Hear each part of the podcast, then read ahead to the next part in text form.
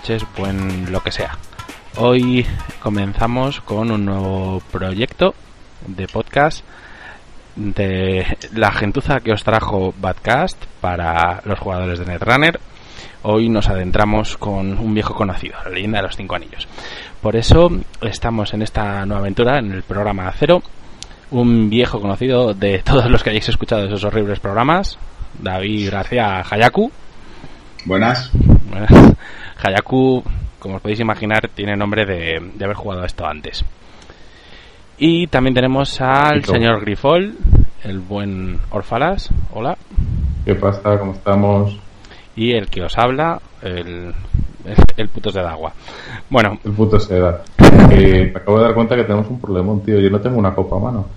No Bueno. tenemos, dice. o sea, no sé cómo voy a hablar, pero bueno. El problema lo tienes tú. Bueno, en este, en este programa cero, lo que vamos a comentar es eh, pues la- las expectativas que se están generando en base a los anuncios por parte de Fantasy Flight del nuevo juego, de la nueva versión de Leyenda de los Cinco Anillos, que fue, digamos, el gran culpable de que la mayoría de los que participamos y vamos a participar en este podcast le demos a esto de las cartas. Bueno, para ello, eh, lo primero que tendríamos que comentar es eh, qué es y qué era Leyenda de los Cinco Anillos. Entonces, ¿quién se atreve a explicar muy brevemente qué era y qué es ahora? Bueno, ahora mismo tenemos algunos retazos de lo que será el juego, pero lo que tenemos todos es un hype terrible de cuatro cosas que nos han dicho que es. Y estamos todos, vamos, todo Facebook lleno de fotos de samuráis y todos con el pene en la mano. Así Sí, la verdad que, la verdad que han dicho ba- bastante, bastantes cosas, ¿eh? O sea, yo me esperaba bastante menos de lo que han dicho hasta ahora. Vamos a ir Bueno, vamos a repasando todo eso. Sí, por favor. A ver, Orfalas, ¿qué es Leyenda de los Cinco Anillos? Pues Leyenda de los Cinco Anillos es, en realidad es una ambientación, es una ambientación medieval japonesa en la que, bueno, siete clanes se disputan el poder político y militar en una región parecida a Japón, China, que se llama Rokugan.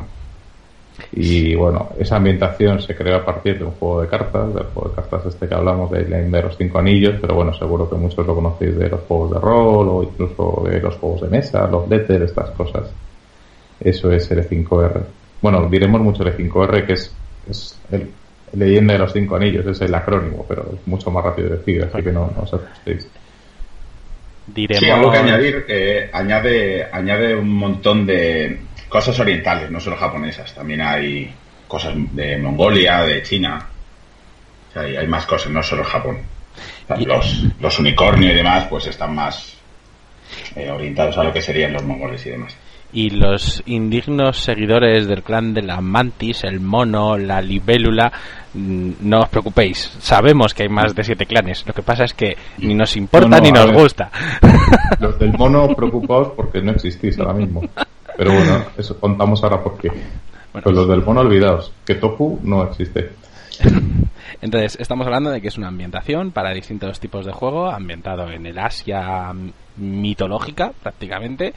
A ver, no hay mucha conexión con la realidad, ¿vale? No busquéis relaciones con dioses que sean, bueno, que son de culturas reales ni nada por el estilo. Es todo fantasía pura, además, fantasía adolescente, de la que más nos gusta. El caso es que, como ya ha comentado Orfalas, era un juego de cartas, ese es el origen, también fue un juego de rol, es un juego de rol. Y ante lo que nos encontramos es ante un reboot, un remake, un- una continuación. ¿Qué, ¿Qué coño nos estamos encontrando? Pues realmente es un remake, porque han cogido la... Bueno, el juego anterior acabó de aquella manera, o sea, hicieron muchos cambios, tanto a nivel de reglas como a nivel eh, de historia. La historia va avanzando, daban un montón de lecciones a los jugadores y lo que en un principio estaba muy bien, que era que los jugadores participaran en lo que es el desarrollo de la historia, eh, se fue de madre y acabó en una cosa extrañísima. eh, salían romanos, mm, serpientes marinas enormes, eh, las Shadowlands se unían al imperio, cosas un poco raras, ¿vale? Eso para gustos los colores, pero vamos, en mi opinión fue mm, una cagada total. Bueno, a ver, contamos esto de las aulas. Es que vamos a poner a la gente un poquito en situación. Gracias. a ver, todo.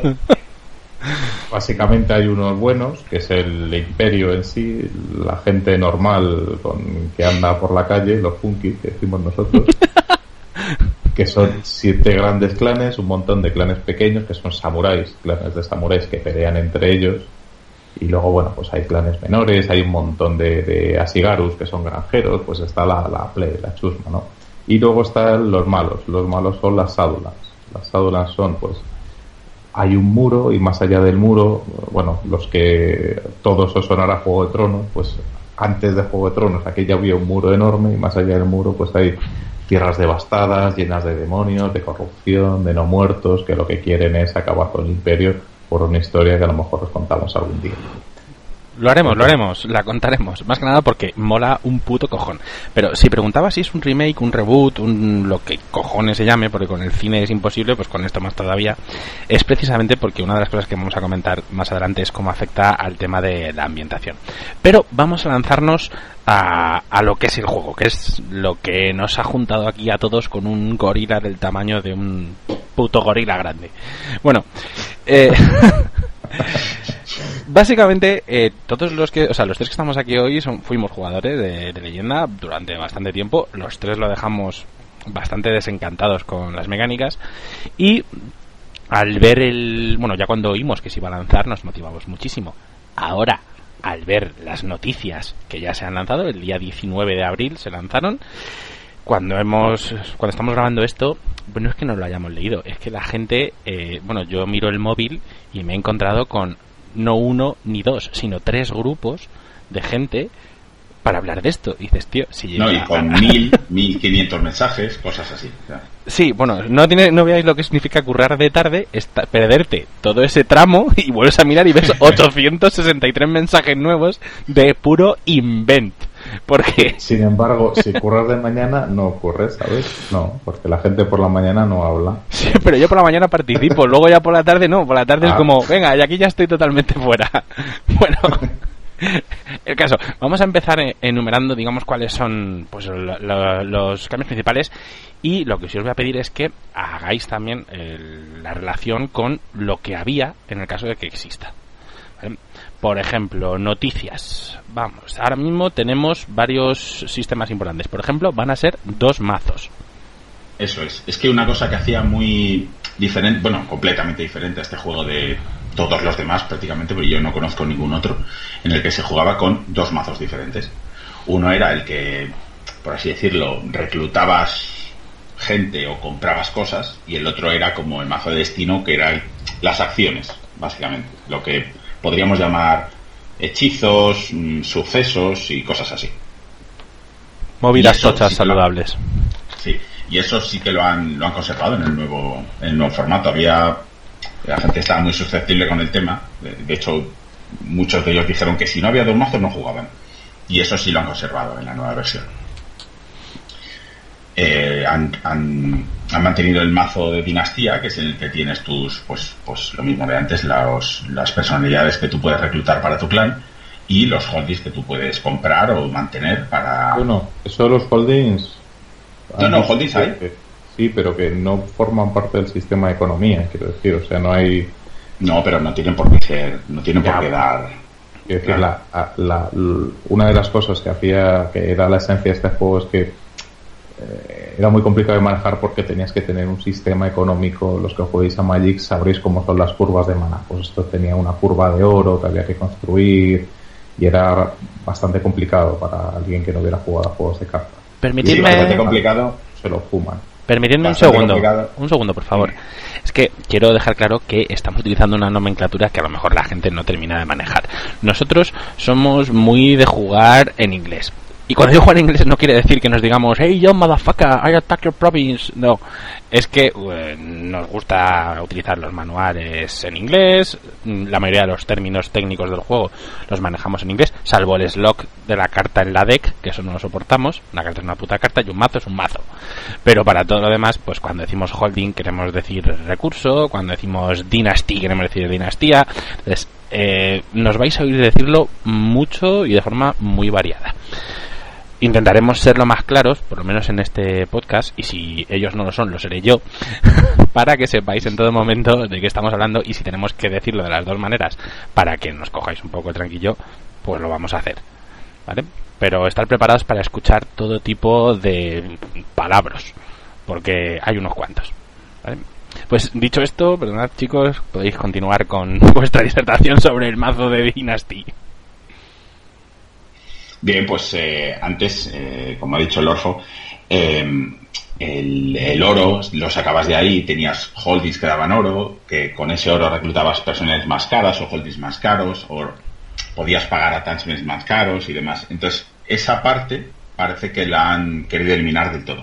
Ahora vamos a ver ya. eso con más detalle, pero básicamente entonces teníamos un mazo... Infierno, ¿eh? Porque claro, tú te ponías a jugar con tu novia que le molaba que salía una tía con un kimono y le contabas que tenías que comprar un templo y una casa de geishas para tener oro, para reclutar no sé quién, y te mandaba la mierda a los cuatro días.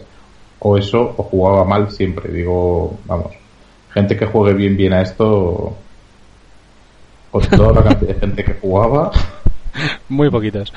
Muy poquitos. Sí, pero, pero, pero realmente es que ese problema no era solo para los jugadores, o sea, era también para la hora de diseñar era un follón impresionante, porque sí. en lugar de hacer algo igual para todos, unos tenían más oro, otros tenían menos oro, unos tenían que hacer una curva, otros otra, de esta forma, que, que todavía no lo hemos dicho, por cierto, eh, yo creo que normalizan más un poco esto y es más fácil tanto jugar como diseñar las cartas. Sí, creo por eso que estamos aquí voy a preguntar. Sí, sí, estamos divagando. Voy a preguntar.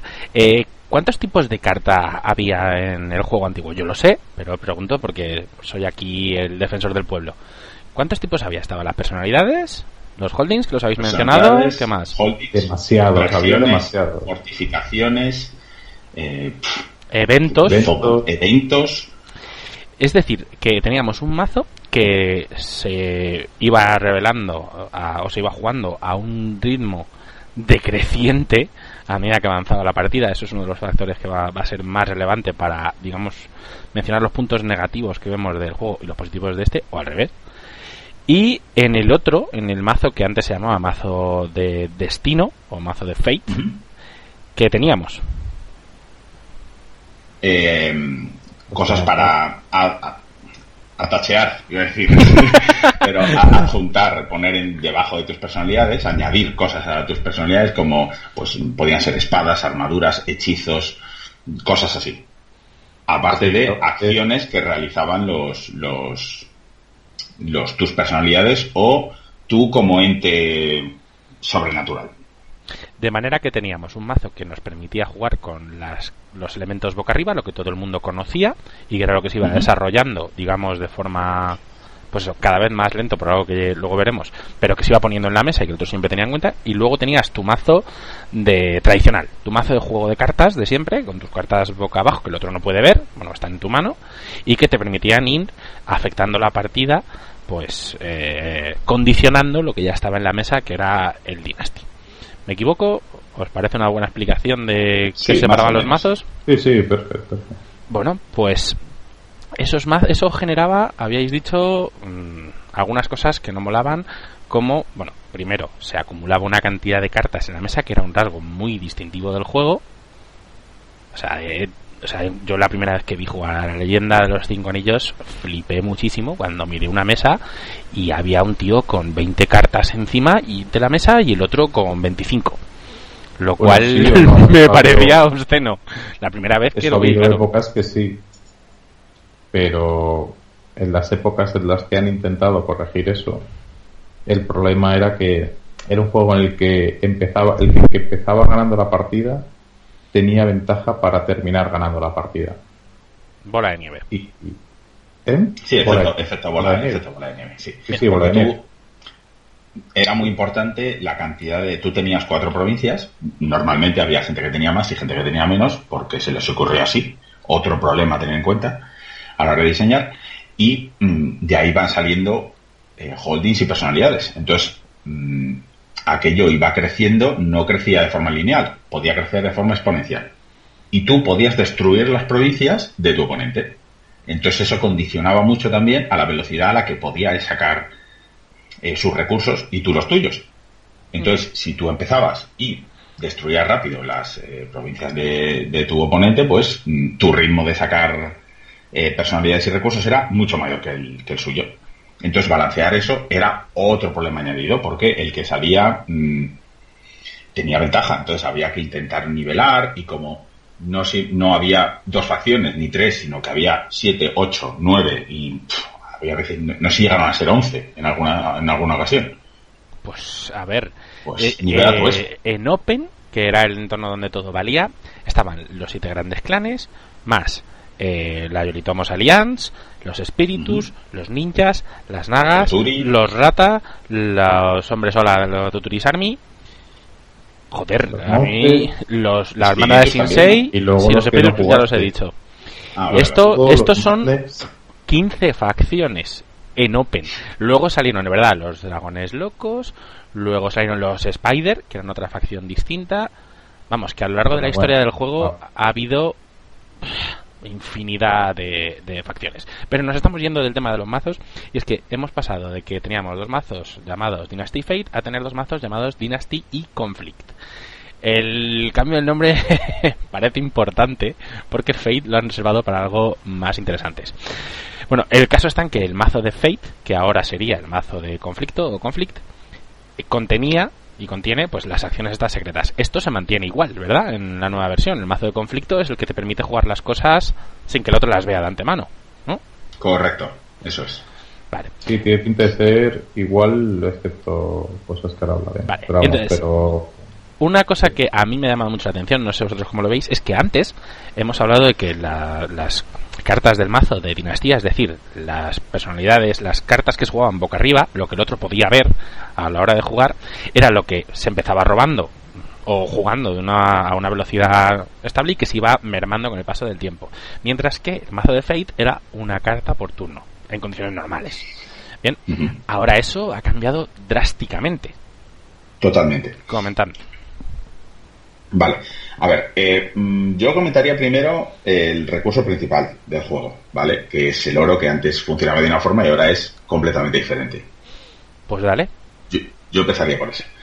Ahora mismo todos, bueno, han sacado dos eh, fortalezas hasta ahora, ¿vale? Porque este, este juego también tiene como diferente. Bueno, hay otros juegos que también lo hacen así, pues como en el Runner que hay identidades, que son cartas que empiezan el juego, que determinan pues un poco como quién eres o a qué clan representas o qué fortaleza estás defendiendo, algo así, ¿vale? Pues en este caso son fortalezas. Y cada una de ellas tiene numerales, ¿vale? Una de ellas es la, fuerza de la provincia, que es lo que determina que lo resistente que son, ya llegaremos a eso.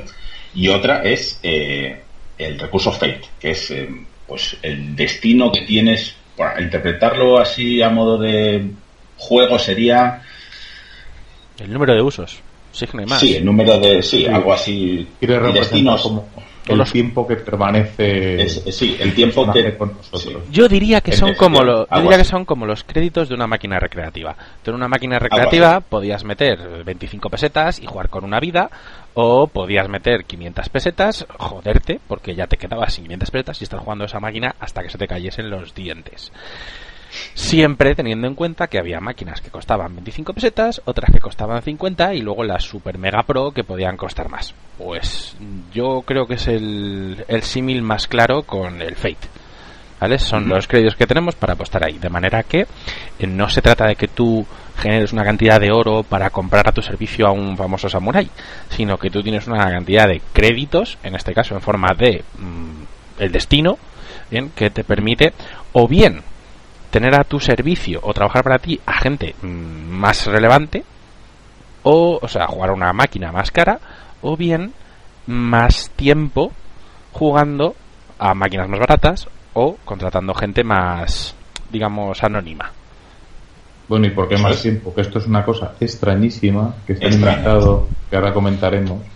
Que Muy extraña, pero yo creo que bastante acertada, ¿vale? Es que las personales, para reclutarlas, eh, empleas un, un número de destino, una cantidad de tokens de destino.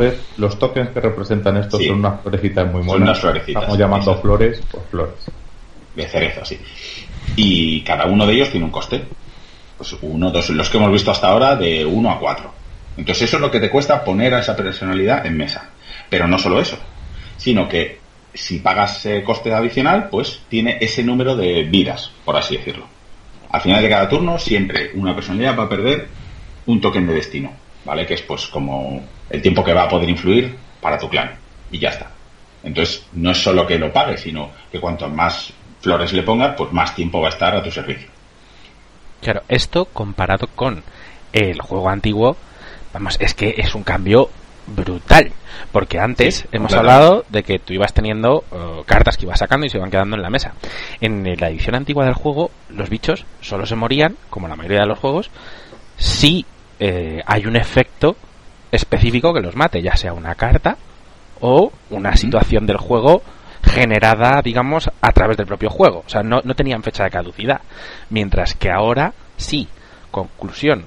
Si tú antes eh, podías llegar a un proceso de estancamiento, porque digamos que tus, tus personajes, tus cartas, no tenían fuerza suficiente para vencer a las del otro, pues tú no hacías nada, lo que hacías era buscar más.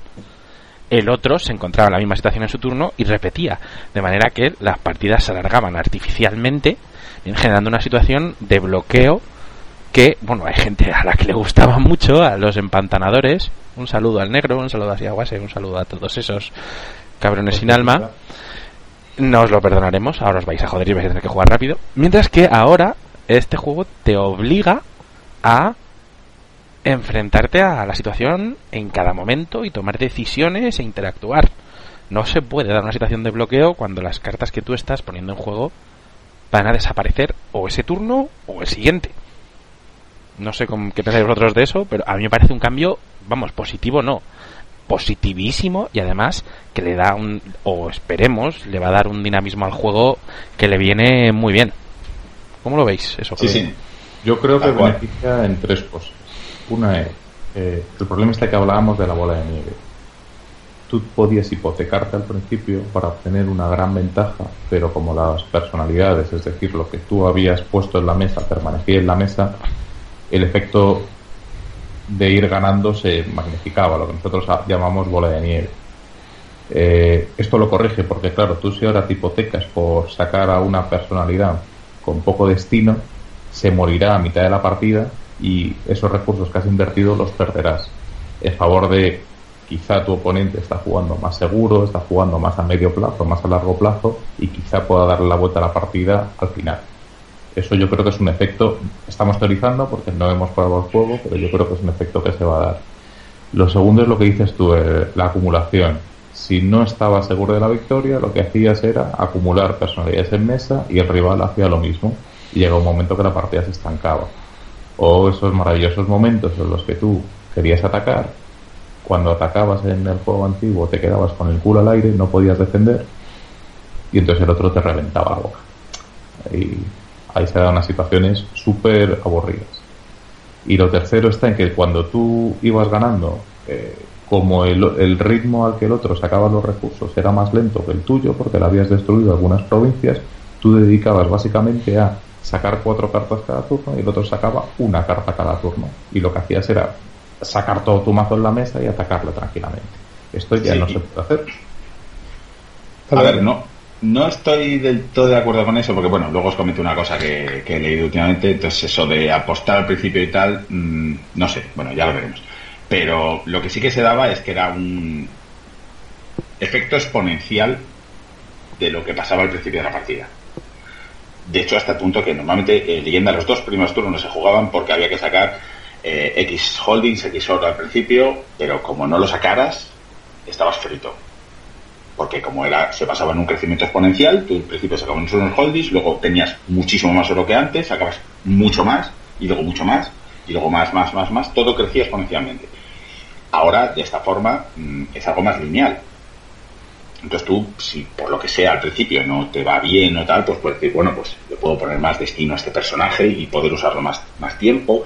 Mm, creo que sí que puedes variar mucho la estrategia que vas a seguir a, lo largo de la partida con mm, el empleo de, los recursos. Más teniendo en cuenta que muchos recursos, muchos, muchas cartas de, del mazo de conflict también cuestan destino. Entonces sí que puedes eh, administrarte más, por así decirlo. Bien, una cosa sobre el Fate, aparte de que, bueno, ya hemos comentado un poco las diferencias que van a suponer respecto al juego anterior, creo que todos estamos considerándolo una idea buena, ¿no? El tema del Fate. ¿A alguien le parece que es una mierda? Así me gusta. Todos bien. que es una idea buena. Que, el, que, las personalidades caduquen, que... las personalidades caduquen y que tengas un recurso que tú vas distribuyendo, ya sea para comprar bichos más troncos o que tus masillas o troncos duren más. Es decir, que tenga un doble uso y que evite o digamos, tampoco se puede decir que va a evitar, eso es demasiado pronto, pero sí compense un poco el efecto bola de nieve. Porque creo que todos estamos de acuerdo en que el efecto bola de nieve es poco divertido, ¿no? Sí, y, sobre todo poco controlable. Vale, una cosa. El Fate este, bueno, el oro en la edición anterior del juego era el mecanismo básico con el que tú comprabas a todo. Era cada turno tenías una cantidad limitada de oro dependiendo de los recursos que hubieses puesto en juego. Vale, eso ha cambiado, ¿no es así? O sea, el Fate mm, ya no es X por turno necesariamente. ¿Se puede eh, mantener de un turno para otro? De hecho. Yo podría haber leído. claro, eso es lo eso sí han dicho. Han dicho que, que, el Fate que no gastes lo conservas de un turno para otro. Lo que no sabemos, que yo imagino que sí, es que eh, tu Stronghold cada turno te da el numeral que tiene de Fate, pero no lo sabemos. O sea, eso no es una cosa que hayan dicho que sea así. Vale, pero asumiendo que te da una cantidad de Fate todos los turnos. No vas a jugar siete, porque si juegas con una cantidad limitada para toda la partida, eh, eso es absurdo. No, pero, pero por ejemplo en Conquest eh, te dan, ¿cuánto era? Cuatro cada turno, ¿verdad? De pasta sí. ¿Cuánto? Era, bueno, era un mínimo y luego ganas robadas las cartas. Pero eh, lo que quiero decir es que si lo conservas cada turno, eso te da también más profundidad al juego porque ya no es tengo este oro, voy a rentabilizarlo lo máximo este turno y al siguiente otra vez y al siguiente otra vez. Ahora entiendo que lo que te permite esta mecánica es hacer mazos que digan yo los primeros turnos voy a gastar todo mi fate, otros mazos que digan voy a esperar a que salga el puto Ida Kisada y te mate y le voy a poner todo lleno de tokens de mierda de esta para que sea inmortal y os mate a todos, hijos de entonces, eso es un punto muy importante respecto a la gestión de recursos, ¿no? Sí, ahora que has dicho aquí, Sada, eh, lo del Fate puede tener un efecto que a muchos jugadores no les gustará, que es que tú pagas a tu puto Kisada. Kisada es un tío muy gordo, ¿vale? El es, es, es, un tío gargantuoso. que era, tenía la fuerza de un ejército. Bueno, sale Kisada y claro, tú lo pagas con poco Fate y a los dos turnos se lo llevan los hados y el tío se va de la mesa solo porque, sin haber hecho nada, solo por haber estado en la mesa. Y eso estoy seguro de que hay mucha peña que no le va a gustar. Bueno, que pero. se muera por existir. Pero se va. A ver, en la vida real la gente se muere por existir. Punto uno. Y punto dos. Si se va a Quisada o se va a quien sea, es principalmente porque tú has querido o porque el otro ha hecho alguna acción específica para que no se vaya exactamente cuando tú quieres. Quiero decir, eh, el, solamente hay dos motivos. O bien que tú no le inviertas suficiente destino a ese tipo y la decisión es tuya, o bien que haya efectos de juego que se lo quiten. Pues, tío, esa es la gracia de los juegos de cartas, ¿no? O sea, antes Quisada se moría porque le tiraban un flechazo gigante a la cabeza, pues ahora se muere por. Pues de viejo o porque le tiran un flechazo gigante a la cabeza. O sea, no, si tú no quieres que esa carta se muera, no invierte más. O sea, no, no sé, no... Es un concepto extraño, quiero decir, es un concepto que, vamos, yo no sé cómo me sentará una vez me ponga a jugar. Tengo que verlo, pinta bien, pero bueno, a ver cómo me sienta que yo saque a Soyu y que Soyu se me muera de viejo. A ver qué pasa. bueno, que simplemente no, no llegues a, bueno, a rentarlo porque pues te has gastado mucho en una sola personalidad, pero bueno, eso ya, ya llegaremos en los conflictos. Sí. Vale, entonces estamos viendo el Fate, que nos ha molado a, bueno, a la mayoría, las repercusiones que tiene, el hecho de que se conserve, lo importante que es, pero hay otro recurso muy importante, ¿no, Haz? ¿Cuál es? Sí. El honor, ¿vale? Eh, una de las quejas que había mucha gente que tenía del juego anterior es que si eh, Rokugan, eh, eh, Japón feudal, todo honorable, el código del Bushido, y luego la realidad era muy distinta, porque había clanes que sí, que un poco como que lo sabían, otros mm, según la edición y según el mazo que te hicieras, pero al final el resto de todo el mundo se lo fumaba, ¿vale? No, no formaba parte de todo el juego. No era, gente que decía, no era una parte esencial del juego. Y eso Claro, que la eso publicidad decía Rokugan, donde el honor es más fuerte que el acero. Puta mentira. ¿Eh? Cuando Eso viene un puto monstruo de Sí. 60 metros lanzando rayos por Basta. los ojos, el honor ya importa menos. Bueno, sí, Basta Brian Reese, lo voy a decir ya ahora, basta Brian Reese. Brian Reese es el diseñador del antiguo juego. Basta ya. Basta ya. Espero, espero que hayas ahorrado. Brian Rees, gracias porque nos has enseñado juegos como Android Netrunner y cosas así que nos han encantado y los descubrimos por ti. Gracias, Brian, nunca te olvidaremos. Eh, continúa con lo del honor, Haz, por favor. Vale, aquí el honor es, una parte fundamental. Todo el mundo tiene que pasar por él. Y cada. Bueno, en el Stronghold tienes un numeral que es el, el honor con el que empiezas. Todo el mundo pierde con 0 de honor y todo el mundo gana con 25. ¿Vale? Los dos Stronghold que hemos visto hasta ahora son el del león que empieza con 12 y el de la grulla que empieza con 11. ¿Vale? O sea que todos se mueven ahí. Vale. ¿Para qué se usa el honor? Bueno, pues llega a una fase que es la fase de robar, en la que cada uno tiene un dial, ¿vale? Como el de Conquest, si alguien ha jugado, en el que tú pones un número del 0 al 5. No sé si está al 0. Yo creo que sí, ¿no? Mm, Es un hexágono, entonces entiendo que está al 0. Puede ser. Bueno, un Vale. dial de. como un dado de 6. Que puedes robar hasta. O sea, puedes apostar hasta 5. Hasta 5. Entonces, eso determina el número de cartas que tú vas a robar en la fase de robar. Y las vas a robar sí o sí.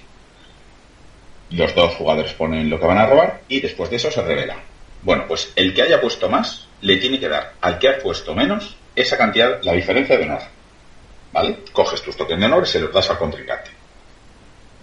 ¿Vale? Entonces eso abre un montón de posibilidades. Pues uno pone un 0, el otro pone un 5 y me das 5 de honor. Entonces ya estás más cerca de la victoria y el otro más cerca de perder. Claro, ¿qué pasaba Eso. antes? Que el clan en más honorable luchaba por alcanzar eh, su tope de honor, la victoria por honor. Pero el honor o, o te importaba una mierda o ibas a por una victoria por honor, pero no había término medio. Ahora sí, porque tener una cantidad media de honor te va a permitir obtener ventaja a lo largo de la partida por este sistema. Básicamente. ejemplo, aquí sí que- Perdona, básicamente antes honor era exclusivamente una condición de victoria y ahora es una condición de victoria, pero también es una mecánica del juego en Eso la es. que eh, tú eliges si quieres tener ventaja siendo un perro deshonroso, porque oye, si yo no tengo honor no me voy a molestar en hacer las cosas que tú sí que tienes honor si haces, a cambio yo ahorré más cartas, ya, pero si pierdo suficiente honor, la gente me mirará como la rata que soy y probablemente me exterminen. No, pero lo más guapo es que no tienes por qué ser un perro deshonroso. Tú puedes estar en 15 de honor y convenirte, robar 5 cartazas, darle 4 de honor al rival que está en 5 de honor y tú vas a destruir las provincias. O Claro, o sea- a construir un turno que ganes honor de otra forma. Es decir, es- es, es una forma de utilizar los recursos de una forma mucho más integrada dentro del concepto honor de Rokugan. Es decir, tener Sí, honor no solo sirve para obtener el favor del emperador, tener honor te da ventaja. Eso es. Y aparte que mm, tienes bastante influencia sobre una condición de victoria del rival. Porque si el otro, por lo que sea, quiere ir a ganar por honor, tú realmente puedes ponerle trabas. Puedes decir, vale, pues voy a robar pocas cartas, entonces le obligo a él o a robar pocas cartas o a perder honor. Para, para que él las pueda robar. Ahora, Entonces, bueno, eh, Ahora que mencionas Sí, sí. las condiciones de, de victoria, Haz, bueno, hemos visto que hay dos recursos básicos, más o menos de qué va el juego, pero todavía no hemos explicado cómo se gana con detalle. ¿Qué alternativas hay para ganar y qué alternativas había antes? Porque hay diferencias importantes y, y seguro que las comentáis. Vale, pues antes estaba la victoria por deshonor, que era cuando el rival, Meh, error. El, otro perdía. El otro Error, perdía. no existía la victoria por deshonor ni la derrota por deshonor, Bueno. era militar. Meh. Bueno, vale, llámalo, llámalo como quieras. Deshonor. Pero el, el caso es que cuando el rival llegaba a 20, a menos 20 perdía la partida. ¿Vale? Tú llegabas a 40, ganabas, o eh, destruías todas las provincias del rival, ganabas, o bajabas los cinco anillos. ¿Vale? Los cinco anillos que, por eso se llama leyenda de los cinco anillos, que también era un poco así. Los anillos eran cartas de destino que si tú bajabas todas cumpliendo sus condiciones, pues alcanzabas la victoria por iluminación. Encontrabas el nirvana y te, te retirabas victorioso. Bien, ¿y ahora cuáles son? Bien, pues aparte de las mencionadas, eh, tú ganas si, si alcanzas 25 de honor o el rival llega a cero. También puedes ganar eh, eh, conquistando su stronghold, ¿vale? Su fortaleza. O sea, ya no es destruyendo provincias. Eh, bueno, sí. Para poder atacar su stronghold tienes primero que haber acabado con tres de sus provincias. ¿Vale? Entonces, eso nos lleva a, a lo que son el sistema de conflictos. Pero, Vale. un momento, todavía, no vayas todavía al tema de los conflictos, porque hemos quedado en que un, las, las condiciones de victoria son eh, romper las el Stronghold, eh, llegar a 25, que el otro llegue a cero. Hemos hablado de romper provincias, pero las provincias ahora, antes, cuando tú rompías una provincia, esa provincia desaparecía del juego. Ahora no, ¿no? Ahora no. Ahora, ¿qué pasa con ellas? Eh, ahora simplemente cuentan como conquistadas, por así decirlo. Entonces, cuando tú conquistas tres de ellas, ya puedes eh, atacar su stronghold. Pero yo, que soy la víctima, puedo saca- seguir sacando cartas de ahí. Correcto, Con lo cual, menos bola de nieve. efectivamente. O sea, es la Eso es polla. lo, para mí es el cambio más importante a nivel reglas básicas. Es una cosa que todo el mundo va a entender. Oye, puedo ir perdiendo, pero puedo seguir jugando. No, no me atas de pies y manos. Eso es. Y desaparece la victoria por iluminación. Iluminación. Gracias a Dios, gracias Dios bendito, porque por la victoria por iluminación. Sí, claro, sí. A ver, hablemos. La victoria por iluminación es que lo vamos a decir. Era una puta mierda. Era una puta mierda. Era una puta mierda porque básicamente era una victoria de combo. De, De combo. Era una victoria de combo jugando cartas extrañísimas. Porque, bueno, los cada uno de los anillos correspondía a un elemento: eh, tierra, aire, fuego, agua y vacío. Entonces, pues cada uno era de su padre y de su madre. Eh, diferentes versiones de anillos se jugaban de diferentes maneras, pero yo que sé. eh, fuego normalmente estaba relacionado con los duelos, eh, tierra normalmente estaba relacionado con defender y agua estaba relacionado pues o con movimiento o con terrenos. Entonces, pues bueno, esas tres cosas, por ejemplo, no casa. Y aire con, con hechizos, con fijos. Esas cosas no suelen encajar, encajar bien juntas. Entonces había que hacer unos mazos muy específicos para esta puta mierda. Y solían ser o la peste o unos mazos muy buenos. No Sí, había o- ter- o- que- No y había normalmente término medio. jugado de una forma repugnante, porque el otro estaba toda la partida intentando combar, robando muchas cartas, un coñazo marinero. Sí, ah.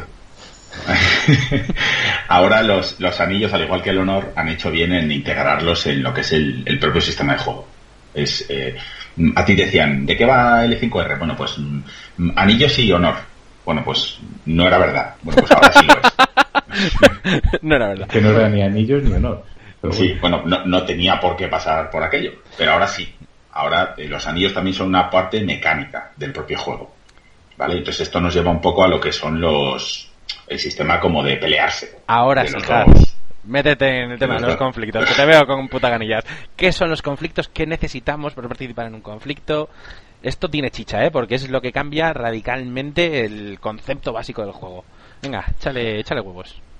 Bien, pues eh, para participar en conflictos lo que necesitas es una personalidad, al menos una de ellas, que participe en él, ¿vale? Entonces tú al principio, eh, todas las personalidades tienen dos, tres numerales, ¿vale? Uno es eh, la fuerza militar que tiene, otro la fuerza política que tiene y otro es eh, la gloria, que viene a ser una mezcla, mm, bueno, viene a ser un poco lo que es el honor personal, la relevancia de la personalidad en el Imperio Esmeralda, ¿vale?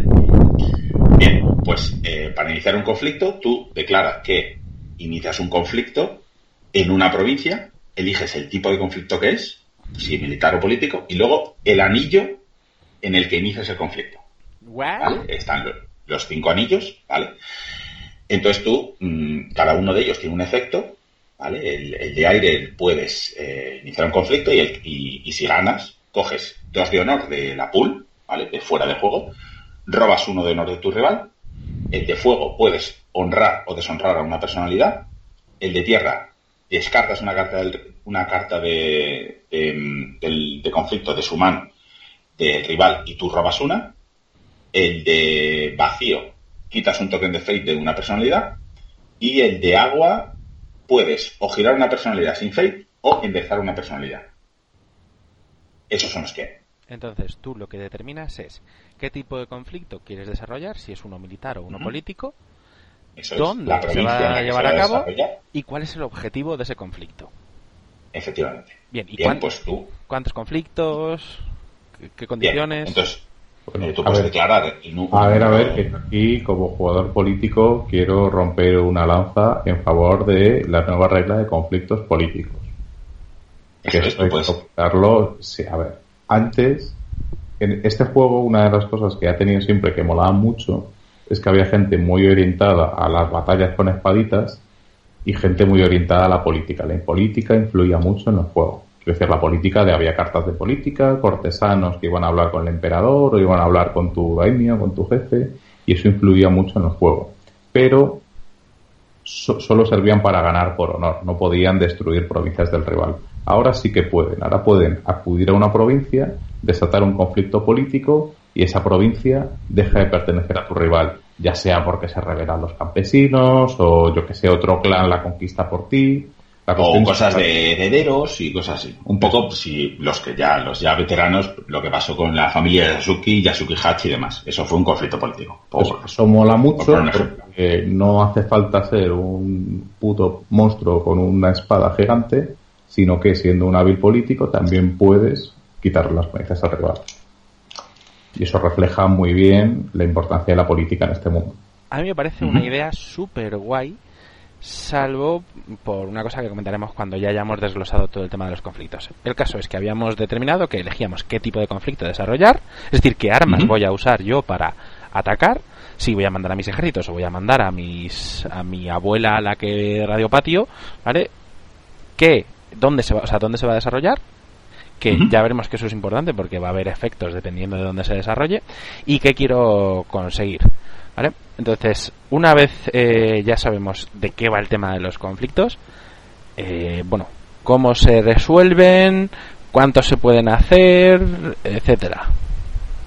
Vale, eh, tú declaras atacantes, ¿vale? Luego él declara si hay alguien que quiere ir a parar ese intento de a ese ataque militar o político y eh, una vez en el conflicto, pues se van alternando los jugadores, un poco parecido a lo que se hacía antes, jugando acciones, acciones de, mazo de conflicto. Una vez todos hayan acabado, pues se compara eh, la fuerza que tiene cada bando y el bando ganador, no, el bando ganador no. Si el atacante tiene más fuerza que el defensor, pues reclama el efecto del anillo del conflicto que se había establecido con anterioridad. Importante. Con anterioridad. Eso es. Y si el atacante supera las defensas del rival más, más las de las provincias de una forma que, que no nos han dicho, o sea, no, no tiene por qué ser sumado, eso no lo sabemos porque no, no lo han especificado. Mucha gente entiende que, bueno, si superas la fuerza como antaño, si superas la fuerza de todo sumado, pues destruyes la provincia, por así decirlo, la conquistas. Vale, pero eso, eso no, no está confirmado. Entonces, eso, si lo haces tres veces, ya puedes declarar un ataque de tipo que sea en el Stronghold. Si ganas una batalla de esa manera, atacando en el Stronghold, ganas. Ganas la partida. Vale, eh, pero ¿y esto cómo va? O sea, yo juego todo mi turno, luego lo juegas tú, yo declaro todos los ataques, luego los declaras tú, porque ya se eh, sabe. No. Ah, por cierto, después del conflicto, todos los que hayan participado en el conflicto se giran. Esos no pueden volver a participar en... Bueno, si pueden volver a participar si los enderezas de alguna, de alguna manera. Pero si no, no. Bien. Eh, el jugador que ha atacado ese turno, bueno, en ese momento, ha usado el anillo y el anillo queda agotado para el resto de la fase, para el resto del turno. Ese anillo no puede volver a declararse un conflicto de ese anillo. Lo cual es muy importante porque si tú, por ejemplo, temes que te deshonre una personalidad por lo que sea, pues, pues ya pego yo primero en fuego y gane o pierda, me aseguro que él no va a poder usar el anillo de fuego. ¿Vale? Entiendo. O sea, que tú tienes cinco anillos para elegir. Correcto. Pero se van gastando, con lo cual el número de retos es limitado. Claro.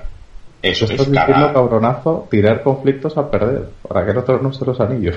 Claro, tú por ejemplo, es, que a ver, si el otro está muy, muy muy por la labor de ganar por honor, dices, buf, me toca a mí primero, voy a hacer el reto en aire, para, si gano, le quito uno de honor, lo cual me viene bien, y además le quito poder usar el anillo. Entonces él no va a poder cogerse dos de, del, banco, por así decirlo. Entonces, también se juega mucho con eso. Y eso está, en mi opinión, está muy bien. Porque tú primero inicias tu, tu conflicto, luego te toca a él, luego te toca a ti, luego le toca a él, se acabó la fase y queda un anillo sin usar. Y así es como funcionan los, los turnos, básicamente. O sea, de manera que, una vez más, estás consiguiendo que sí o sí haya que participar en el juego todos los turnos. Porque Eso es. eh, no puedes decir me apalango aquí y dejo que pase el tiempo. Bueno, en No, principio, todo esto en principio. claro.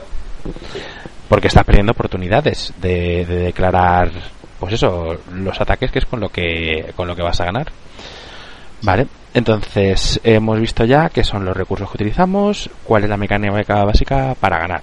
Entonces, para ganar, en principio, pues tú o utilizas el anillo de aire para ganar honor, o utilizas el que sea con el que puedas ganar, eligiendo si es militar o político.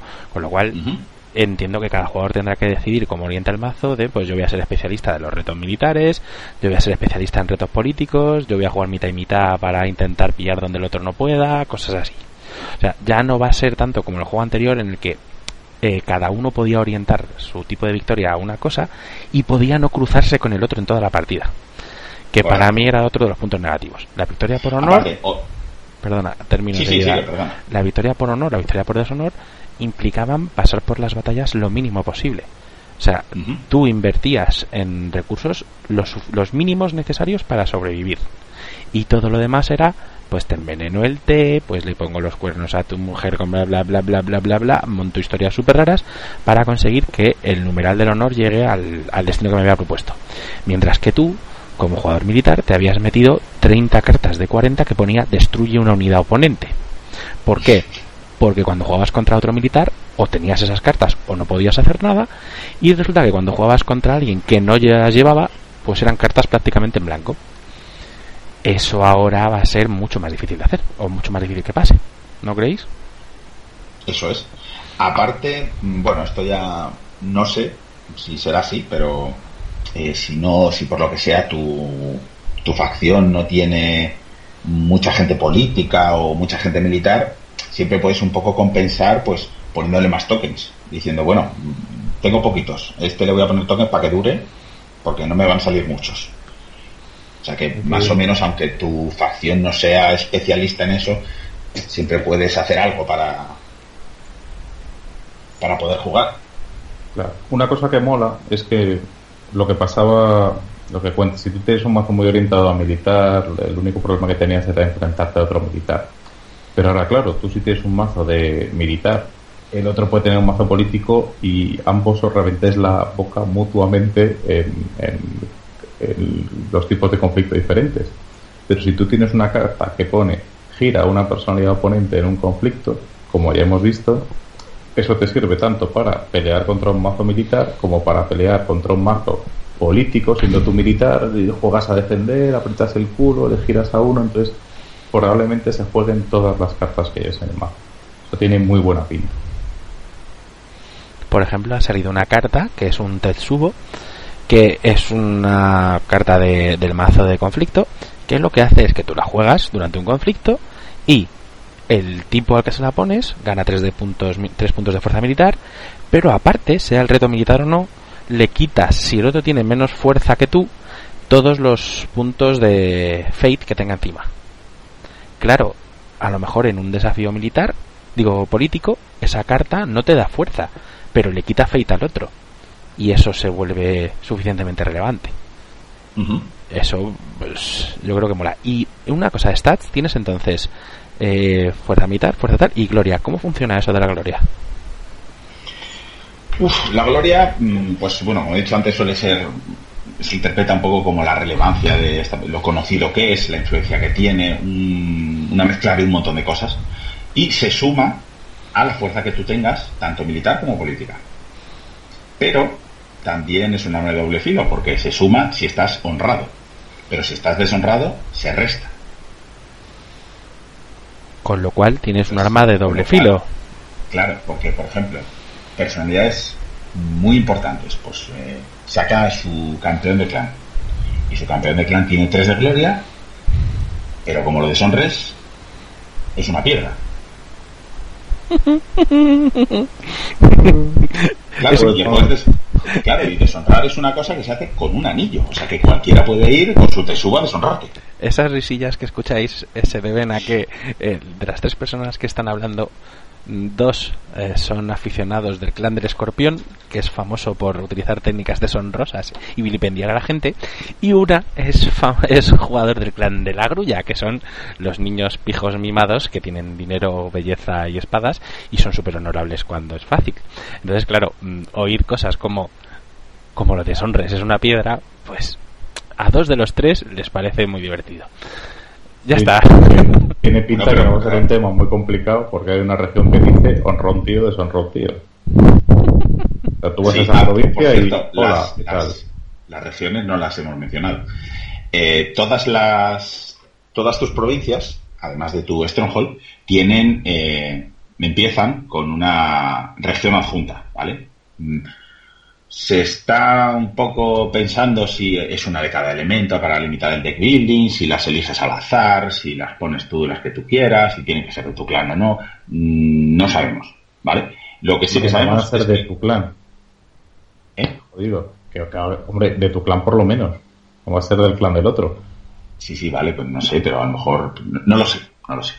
Lo que sí que sabemos es que añaden una fuerza a la provincia y añaden un efecto. Pues estos efectos pueden ser, eh, si el atacante gana en esta provincia, eh, el anillo pasa a estar mm, un claim o algo así, que, no es una pelea por un anillo, realmente lo quitas. ¿Vale? No, no tiene el efecto de haber ganado el anillo. O cambia el tipo de reto eh, de militar a político de político a militar. O por diversos efectos, ¿vale? Entonces, al principio de la partida, todas ellas empiezan boca abajo. Entonces, al principio los ataques son un poco a ciegas, a ver qué hay, a ver qué me encuentro. Una vez ya sabes lo que hay, pues ya mm, pegas un poco más sobre seguro. Pero vamos, que era un poco mencionar las regiones que no, que no habíamos dicho lo que hacían. De hecho, creo que hemos mencionado prácticamente todas las temáticas, todos los elementos que ya se han dado a conocer, salvo los duelos. Otro de los de las secciones eh, una, típicas. Una última cosa. Una última cosa. La gloria. Eh, la gloria también eh, si un personaje tuyo deja el juego deshonrado, pierdes honor igual a su gloria. Vale. Y si abandona honrado, esto, esto no lo he leído yo. ¿Vale? Lo da gente por hecho, pero yo concretamente no lo he leído. Creo que ganas su gloria en honor. Creo, no lo sé. Invento. No, no, no, inventando fuerte. o sea, hay gente que lo dice, pero que yo no lo he, que no lo he leído en ningún sitio. Invento. Todo, lo que he dicho no lo has leído en ningún sitio y lo has leído todo, pues. Y eso nos lleva al tema de los de los que es el que quería comentar, que en principio se ha dicho poco de ellos, es una de las cosas que en este juego es súper central, o sea, la imagen de dos samuráis en un puente pues, tomando la postura para ver quién pasa porque es más tronco que el otro, es forma parte de la imaginería de leyenda, vamos, de forma troncal. ¿Cómo se van a resolver ahora? Porque antes ya tenían, se han resuelto de muchas maneras distintas. ¿Cómo van ahora? Sí. Bien, ahora lo que han dicho hasta ahora es que se va, va a estar involucrado el dial, el dial de honor para eh, el, mismo que usas en la fase de robar. Dicen que es similar o que es igual, pero mm, yo tengo mis reservas. No me acaba de quedar claro que se ha puesto honor Tampoco sé si se suma la gloria en el stat del duelo. Han dicho que va, a intervenir el stat del duelo en concreto, puede ser un duelo militar, un duelo político. No han dicho si se suma la gloria. Mm, no lo sé. Pero bueno, que el uso, que, el dial se va, se va a hacer uso de él. Entonces, tenemos un juego en el que tenemos provincias, tenemos honor, tenemos gloria, tenemos los cinco anillos, tenemos duelos. que lo de los duelos, hay un tema que se ha discutido bastante y es eh, cuando tú usas el dial para robar cartas, pierdes honor para robar más cartas. Pero si tú aquí gastas el honor para ganar el duelo, implica que ganando un duelo pierdes honor. Claro, pero es que eso ya es mucho invent porque puede ser en vez de honor fate, que tiene mucho más sentido. Tú arriesgas tu labor de, o sea, tu destino en el mundo para ganar ese duelo. Cuanto más gastes, más probable es que hayas realizado tu destino. ¿Me explico? Tú ya has ganado el duelo que viniste a resolver, pues ya está, ya lo has hecho, ya te puedes ir. O sea, que, pagas por ganar el duelo. Claro. Sí, pero lo que quiero decir es que tú, eh, si pagas honor, es un poco anti, contraintuitivo, porque lo que estás diciendo es, Sí, es, no, yo soy el, dueli- el que gana los duelos, lo cual repercute negativamente en mi familia. Eh, a mí no me cuadra. Bueno, bueno, como escorpión sí, pero como miembro de cualquier otro miembro de la sociedad no me cuadra. En cambio, Sí, si, además es eh, que si apuestas es que otra los- cosa, los duelos, pero que, que estamos dando por hecho que los duelos van a ser todos mm, en la corte te lanzo un duelo y nos ponemos en nuestra posición de Yayutsu, un duelo. Puede ser a lo mejor un- una emboscada en no sé dónde y lo llaman duelo y que funciona exactamente igual. O sea, eso no lo sabemos. eso ya es Entonces, mucho, mucho invento. Sí, sí, sí, sí, esto es invento todo. Lo que han dicho hasta ahora es que el dial se va a usar y que las palabras exactas creo que es que funciona como en la fase de fake. En la fase de draw, perdón. Que entonces, mm, ¿se puede dar por hecho que es- involucra el honor? Uf, yo no sé. No me acaba de quedar claro. Vale, pues si os parece, ya llevamos un tiempo comentando, vamos a mencionar qué sabemos de la construcción de mazos y, y después haremos una pequeña pausa para coger más cerveza, orinar y todas esas cosas preciosas y luego ya mencionaremos algo de lore, ¿os parece? Muy bien. Venga, pues, ¿qué sabemos de la construcción de mazos? Vale, eh, han dicho que los mazos eh, van desde un mínimo de 40 cartas, un máximo de 45, ambos dos. Y eh, parece ser que va a haber, parece ser, porque creo que tampoco está confirmado, que va a haber un sistema de influencia. ¿Vale? Algo parecido, si venís de Netrunner, pues es eh, bastante fácil. Abajo a la derecha, en, en los Stronghold hay una especie de pergamino con un numeral, ¿vale? En ambos es 10, creo recordar. Y las cartas de conflict, eh, si os fijáis abajo a la derecha, tienen un número, un número de pergaminos. ¿Vale? Pues entiendo que eso será el número de influencia que cueste incluir esa carta en tu mazo de conflicto que no sea de tu clan. Pues, por ejemplo, hay una carta escorpión que se llama Blackmail, que tiene tres pergaminos, otra carta unicornio que tiene un pergamino, pues entiendo que tú te podrás gastar hasta 10 pergaminos eh, que no sean de cartas de tu clan en tu mazo conflicto. Eso es lo que mm, tiene toda la pinta. Y Tampoco lo han explicado, pero el sistema, es la super mega polla el sistema de, de influencia. Por lo menos el de Netrunner, que es el que nosotros conocemos mejor, es la hostia. Porque equilibra muchísimo el juego. O sea, no permite hacer barras basadas, es una forma muy sencilla de, de eliminar combos extraños, interacciones entre cartas de distintas facciones. Con esto te lo cargas de un plumazo. Es muy Sí, de además- como, como pasa en todo juego, siempre hay alguna carta que se va de madre en el diseño y cuando quieren tocar la carta para que no sea tan poderosa, tocan la influencia de la carta. La suben, la bajan, estas cosas. Y vamos, en Netrunner al principio funcionaba maravillosamente bien. Ahora que tiene cuatro años funciona un poco peor, pero con el sistema que ha comentado Hat, pues, pues se equilibra el juego. sí. No se, no se banean las cartas, no se expulsan del juego, ni se corrigen normalmente. Lo que sí hacen es tocan el, el tocan la influencia para equilibrarla así que se metan menos. Y Ujú. funciona. Que no puedas combinar ciertas cartas, sobre todo para evitar que, se met- que, se- que ciertas cartas coincidan. Pero bueno, en leyenda funciona diferente porque son dos mazos. Bueno, eso ya, ya lo iremos viendo según nos den información también, porque no Lo que ocurría antes es que había mazos de bichos buenos de todos los clanes. Los mazos de la ONU que se llamaban. Ah, por cierto, los pergaminos solo están en las cartas de conflict. Así que mm, entendemos que en el mazo Dynasty solo vas a poder meter gente de tu clan, pues, co- como es normal, O neutral. o si no, o, bueno, neutral, claro. Eh, o si no, pues bueno, quizá puedes meter de otro clan pagando más, o bueno, eso ya lo veremos, pero, pero bueno, que en un principio parece que la influencia solo funciona para el mazo de conflicto.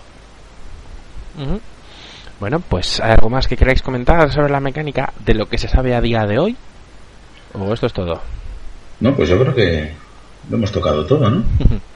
Bueno, pues os voy a pedir que hagáis una cosa, que le pongáis eh, una puntuación del 1 al 10 a la motivación de estas cosas, teniendo en cuenta los defectos que consideréis que tenía la versión antigua del juego y las propuestas para resolverlos o las alternativas que plantea en el nuevo. Orfalas, ¿tú qué le pondrías? Eh, a ver, yo estoy muy ilusionado.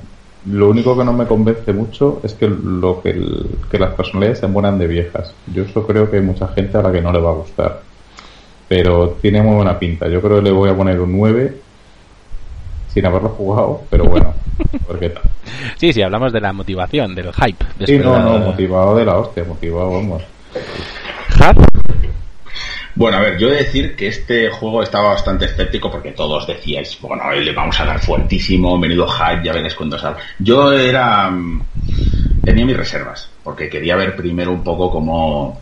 Qué iban a hacer, porque para mí el juego antiguo tenía muchísimos defectos, muchísimos defectos de, de base, de base para poder hacer algo de verdad eh, cada clan funcionaba de una forma, el honor, unos hacían una cosa, el otro es otra, unos requisitos, el otro más honor personal, el otro menos, cartas interactuaban con uno, con el otro, eh, uno funcionaba de una forma, el otro de otra. Digo, como se parezca un, poco al juego anterior, mal. Pero yo he de decir que después de ver lo que ha salido, yo le pongo un 150. Te lo digo, estoy ahora on fire. O sea, no me esperaba que me fuera a gustar tanto. Todo lo que he visto. Lo, lo más guapo, tío, es que mantienen la esencia del viejo, pero no se parece en nada. Sí, sí, tal cual, sí. Y que, y que todos los problemas que yo le achacaba al antiguo, mm, no sé, creo que, de esta forma, no sé, que están bastante bien gestionados. En un principio, luego ya veremos, pero así a priori, muy bien. También es verdad, el equipo de diseño es muy bueno, ¿eh? eso ya lo sabemos. Ya sabemos que los diseñadores son muy buenos diseñadores, así que pinta que saben lo que están haciendo, que no son un Mindundi que han cogido unas cartas a ver qué pasaba. Y, además eh, la empresa ha comprado la franquicia. Esta empresa normalmente se dedica, pues, como siempre, a, alquilar los derechos de Star Wars, en un juego, de Juego de Tronos, diseña su juego y lo lanza. Y esta es la primera vez que apuestan por comprar una franquicia entera. Lo que nos hacía pensar a todos que iban a invertir muchos esfuerzos, iban a tener mucho cuidado en lanzar un producto excelente, porque Leyenda de los Cinco Anillos tiene una base muy grande de fans. Sí, de hecho, de hecho yo te digo que es que mm, viendo un poco la base, mm, mucha gente jugaba porque le encantaba todo, la invitación, un poco por ver a la gente y tal, que no pasaba con otros juegos. Otros juegos muchas, en cuanto a la cosa no, la mecánica no pinta bien, la gente lo deja. Y este juego ha tenido como mucha fidelidad, o sea, en, mi opinión demasiada. Yo había muchas veces que, que me veía en Padis con Orfo quedando y jugando unas mierdas alucinantes. Mierdas más, mejor que otra movida. Vamos, vamos a juegas tu plan. Aquí no juega. Vamos a ir claro, este, este, un pelín. Vamos a ir cortando un pelín porque se nos va de tiempo. Y bueno, yo también voy a decir la nota que le pongo yo. Y no lo puedo poner un número. Solamente voy a decir que, según llegó la noticia, yo mm, agarré cierta parte de mi cuerpo, empecé a frotarla y aún sigo. Y pretendo seguir así hasta que salga el juego. Porque creo que da en el clavo de todas las cosas que no me gustaban. No me gustaba que el juego se estancase, no me gustaban las bolas de nieve, no me gustaba que hubiese momentos en los que no interactuabas con el rival y creo que todo eso está de base bien planteado. Y además el tema de la ambientación, que agarraos chavales, han aceptado.